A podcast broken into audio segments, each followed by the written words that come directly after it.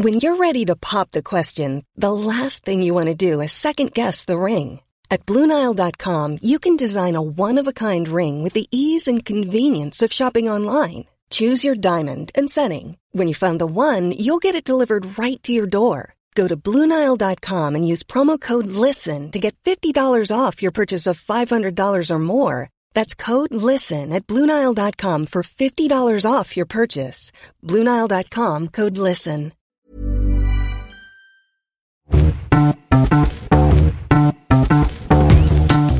Olympia Yarger is the CEO and founder of Goterra and most recently has been named the 2023 Australian of the Year for the ACT. Now, Goterra are fighting food waste with robots and solving one of the agriculture industry's biggest financial and climate pain points. So let's find out more.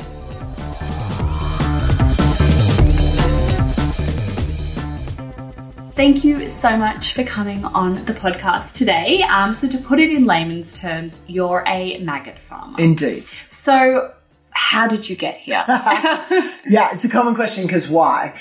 I am from conventional agriculture and that's all I wanted to do. But farming conventionally is becoming harder with the pressures of climate because we can't produce food reliably without reliable weather. And so we are finding ourselves in a place where now the cost of feed is actually exceeding the operating costs that make a business viable.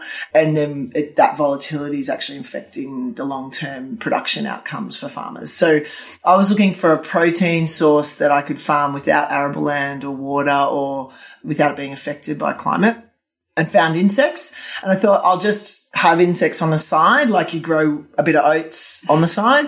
Um, and then I realized that farming maggots was a thing on its own right. So it started off there. Um, but then the more I understood about waste, which is what I was feeding the insect, the more I realized that the real problem to solve, because the problem with creating food is a symptom of our life, right? We're create climate change itself is a symptom of the way we're living our life. It's not actually a problem to solve. It's a symptom of the problems that we've created.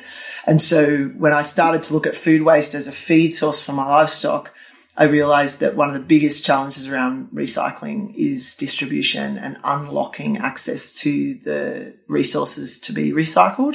And that's when I was like, if we put the maggots in a box and take it close to the waste, now we've found a solution that actually hits a couple of boxes. And so here I am now, maggot farmer. Amazing. Yeah. But when you say you're a maggot farmer, you aren't just kind of in fields with maggots everywhere crawling all over you. You're kind of. No. Dear God. Only sometimes. yeah. but pretty much, it's my understanding that kind of in the bottom of a building, for example, where all of the food waste goes, that's where you put your maggots. Is that right? Yeah. So we have built a robotic system, an industrial robot that accepts waste. So it has a bin lifter or a commercial receival system. Um, it processes that waste and makes it suitable to be fed to livestock, or in this case, the insects. And then it knows to draw from that waste tank and feed itself. And inside are housed all the insects in trays, very, very civilized. And the robot's job is to feed them and keep them happy, which means to manage their environment in a way that makes it so they optimally eat as much food as possible and they grow as big as they can and they stay healthy and happy. So it's analogous to a trash compactor, except where a trash compactor is a repository to hold waste over a period of time so that you can take it somewhere. Our trash compactor is processing and managing the food waste on site.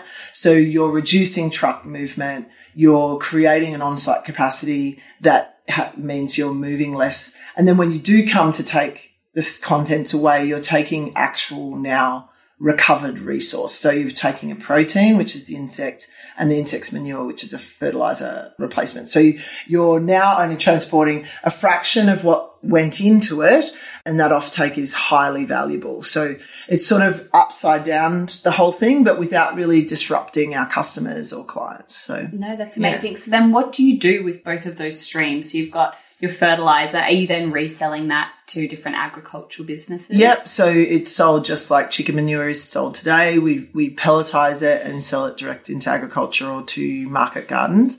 And then the protein similarly is processed and at the moment turned into a whole product. So super high in protein. It's got a high fat content and then we sell that into small holding producers. So chicken farm, aquaculture and pet food. And then as we continue to grow, we sort of commercialize those streams a little bit more into new customer markets. So yeah, it's Gosh, exciting. It is so exciting. Yeah. So I'm sure that our listeners are picturing like the maggots that they get in their bins when they've kind of forgotten about them and they're Yeah. like the white, wriggly, disgusting ones. But you're talking about ones that are far prettier and far more beautiful on the maggot scale. I'm not biased, but I am biased. Our maggots are less gross than. So you've got all kinds of flies, or eh, most insects have some kind of larva, and fly larva obviously has the lay term of maggot. The difference between the maggot that we farm and some of the maggots you might find in a bin accident, that ours are an aerobic feeder that actually opens the waste and aerates it. And so the smell from our larva, it still smells, but it's a more of a fermented food waste smell like you'd get out of a compost than it is a death dying anaerobic smell that you'd get from a more a bush fly or a house fly. And so it reduces all the pathogens and bacteria that you usually find in food waste and makes it a lot safer to handle and manage. And the insect itself is not a pest species or a vector for human disease because of these factors. So as a commercialization prospect, you've got an insect that's safer, easier to manage, and then doesn't have those health risks that you would have if you were farming houseflies. So Yeah. yeah. I feel and they're prettier. They are. sure. And I feel like, I don't know, this sounds really gross, but I touched mine and like I hold them and they don't leave a residue. They're quite dry. Yeah, When you, leathery. Yeah, leathery. Yeah. That's a great way of describing it because I feel like black soldier fly larvae, I, when I first started getting into composting, Yeah. I found them in my bin and I went, oh my gosh, I've done the wrong thing. I know. And I literally was picking them up and throwing them over my neighbor's fence because I was like, get this out of here. I do not want this anywhere. I know. And it wasn't until I did my research and I was like, I've been throwing away one. composting gold. Yeah, yeah. And I've been giving it to my lucky neighbors Yeah. whole time. This is awful. Yeah. Because I think the best thing about black soldier fly larvae is because as well they're so quick to grow. Yes. So isn't that they grow from kind of a baby little egg Nothing. until a big mama in like 12 days, is that right? Yeah, so like in the wild, the life cycle from like egg to ready to become a fly again, sort of 25 days total. So that real growing larval stage is like, yeah, 12 to 15 days depending. And they eat and eat and eat and eat. And that, and that leathery texture helps them aerate, right? So they're not sticking to things. Whereas the more sort of meniscus covered slimy ones, they need that to tunnel through anaerobic substrate. So it's all use case and fit for purpose stuff. But the hardest thing about insects is that for centuries we've lowest common denominator social education. Don't touch that. It's got maggots equals dirty, right? And it's hard to sort of turn that around and become more enamored with them. But I'm there. There's hope for all of us. Right. You, isn't there, there is a black soldier fly larvae that has been named after you. I'm going to get Yeah. this pronunciation wrong. The Hermetia olympiae. Yep. Is that right? So Hermetia olympiae is a soldier fly. So the black soldier fly is Hermetia illucens.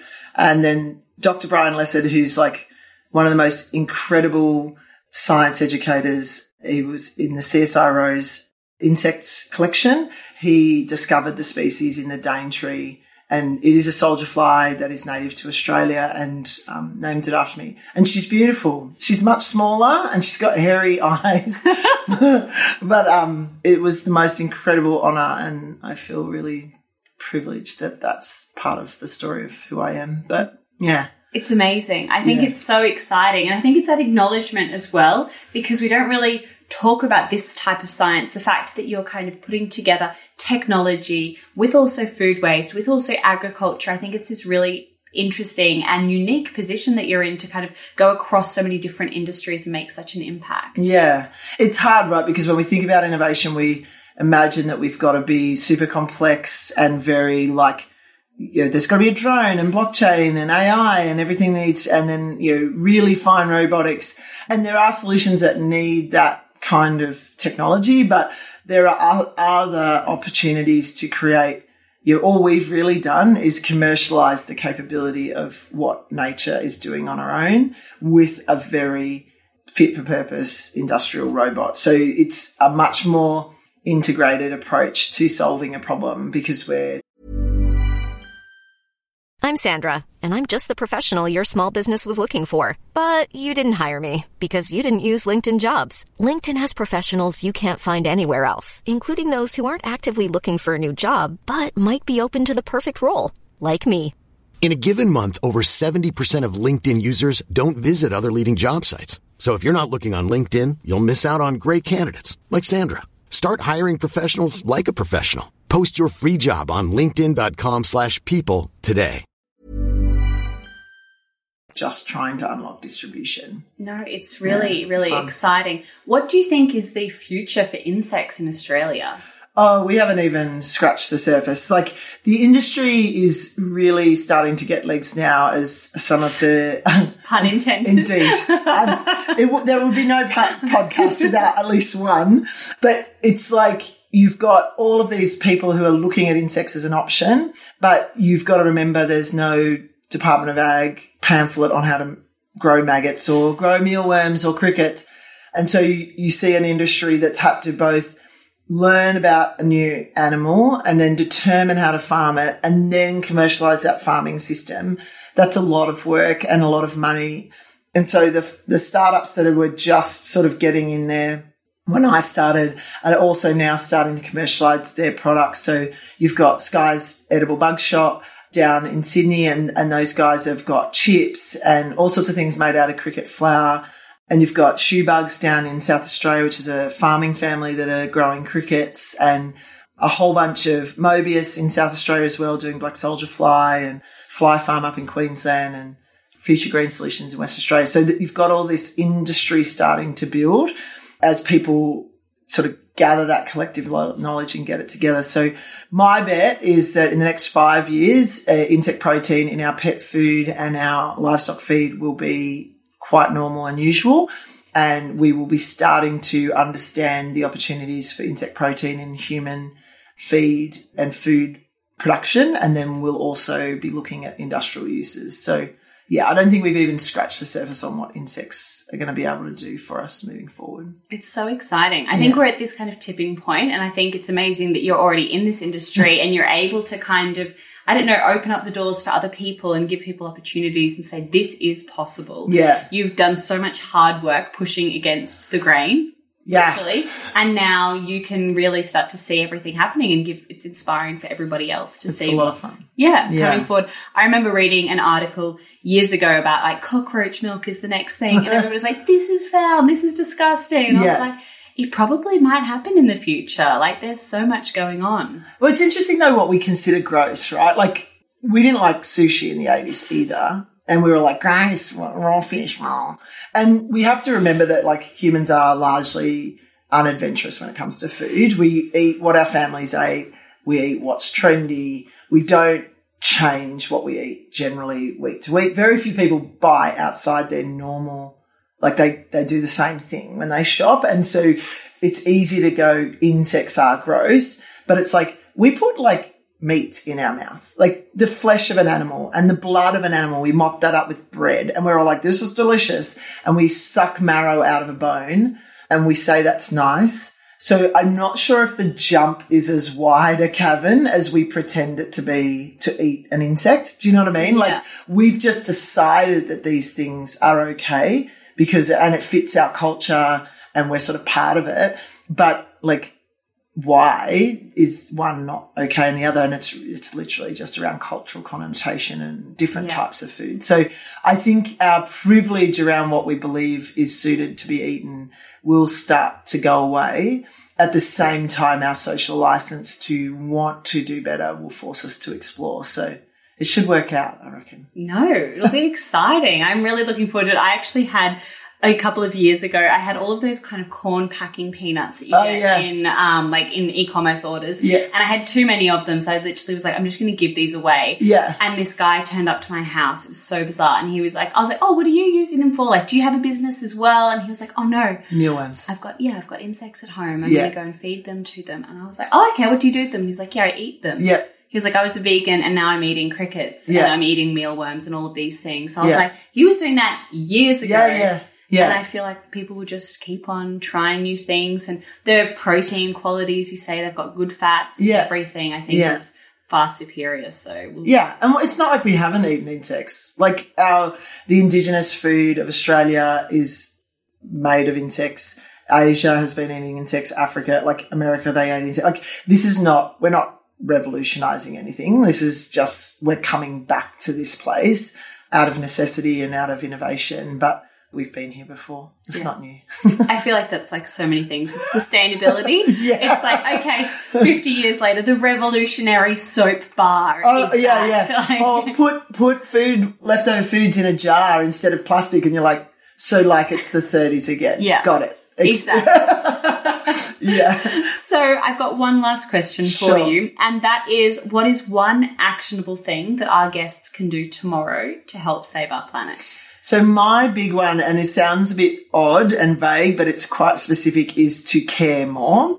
And what I mean by that is, I think sometimes we are very comfortable actioning things in our bubble. So it's like, I will recycle, but if the conversation comes up, I don't want to step on anybody or make a statement that might feel inflammatory. But I think we actually are now in timing wise in a place where we actually need everybody to collectively say that these things need to be true and, and lend our voice to the masses saying that I am too. So even if it's things like, you know, around plastic use, sort of committing to, you know, we don't use, we don't buy glassware or mugs anymore at home. We just use old jars from our food. And when people comment on it and I'm like, why would you not? Like this is a way better, this olive jar is a way better tumbler than the tiny little glass you buy from Woolworths or from David Jones. Like look how big it is. And, and then this olive jar is really skinny so you can have a mojito in here. And everyone like gets on board with that because they're like, actually that's really trendy. And so I think committing to actually putting yourself out there and telling people because I think we have seven years to make a difference. And if we're all just at home doing it on our own, we're not actually going to help push it. We need, we need to sort of, sort of now start pushing it in against others and asking everyone else to commit to. So I couldn't believe during COVID how many people got turned down at coffee shops with their reusable cups. But what shocked me the most was that people then wouldn't go back to that coffee shop with their coffee cup. It mm. was like going back to see an ex. They were Yeah. like, no, no, well, they told me, they told me no once, so Yeah. I'm never going to ask again. And it's like, well, if they reject you, that's fine. Just go back again and again Yeah. because it means nothing to anybody. And No, you just need to push and you're telling that cafe over and over again, this is what you want. this matters. Yes. Yeah. And, and it's not like I get the reason during COVID times, Yeah. but like we've just not gone back. Some like we're just like, oh, and now we're back to disposables again. It's like, no.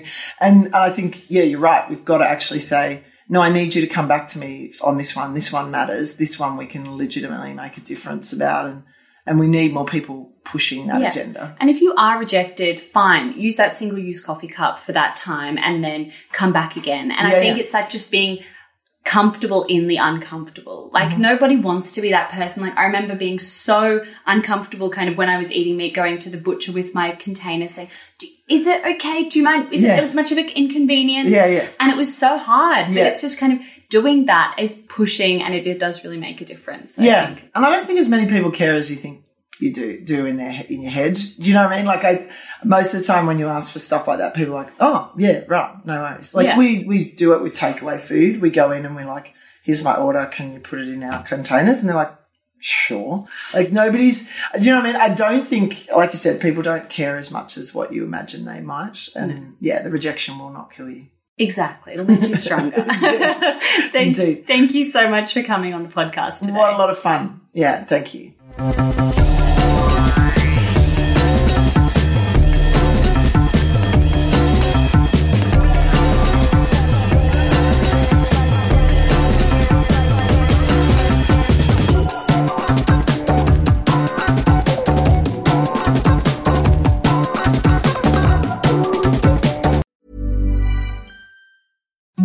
Imagine the softest sheets you've ever felt. Now imagine them getting even softer over time. That's what you'll feel with Bowl and Branch's organic cotton sheets. In a recent customer survey, 96% replied that Bowl and Branch sheets get softer with every wash. Start getting your best night's sleep in these sheets that get softer and softer for years to come. Try their sheets with a 30-night guarantee. Plus, get 15% off your first order at bowlandbranch.com. Code BUTTERY. Exclusions apply. See site for details.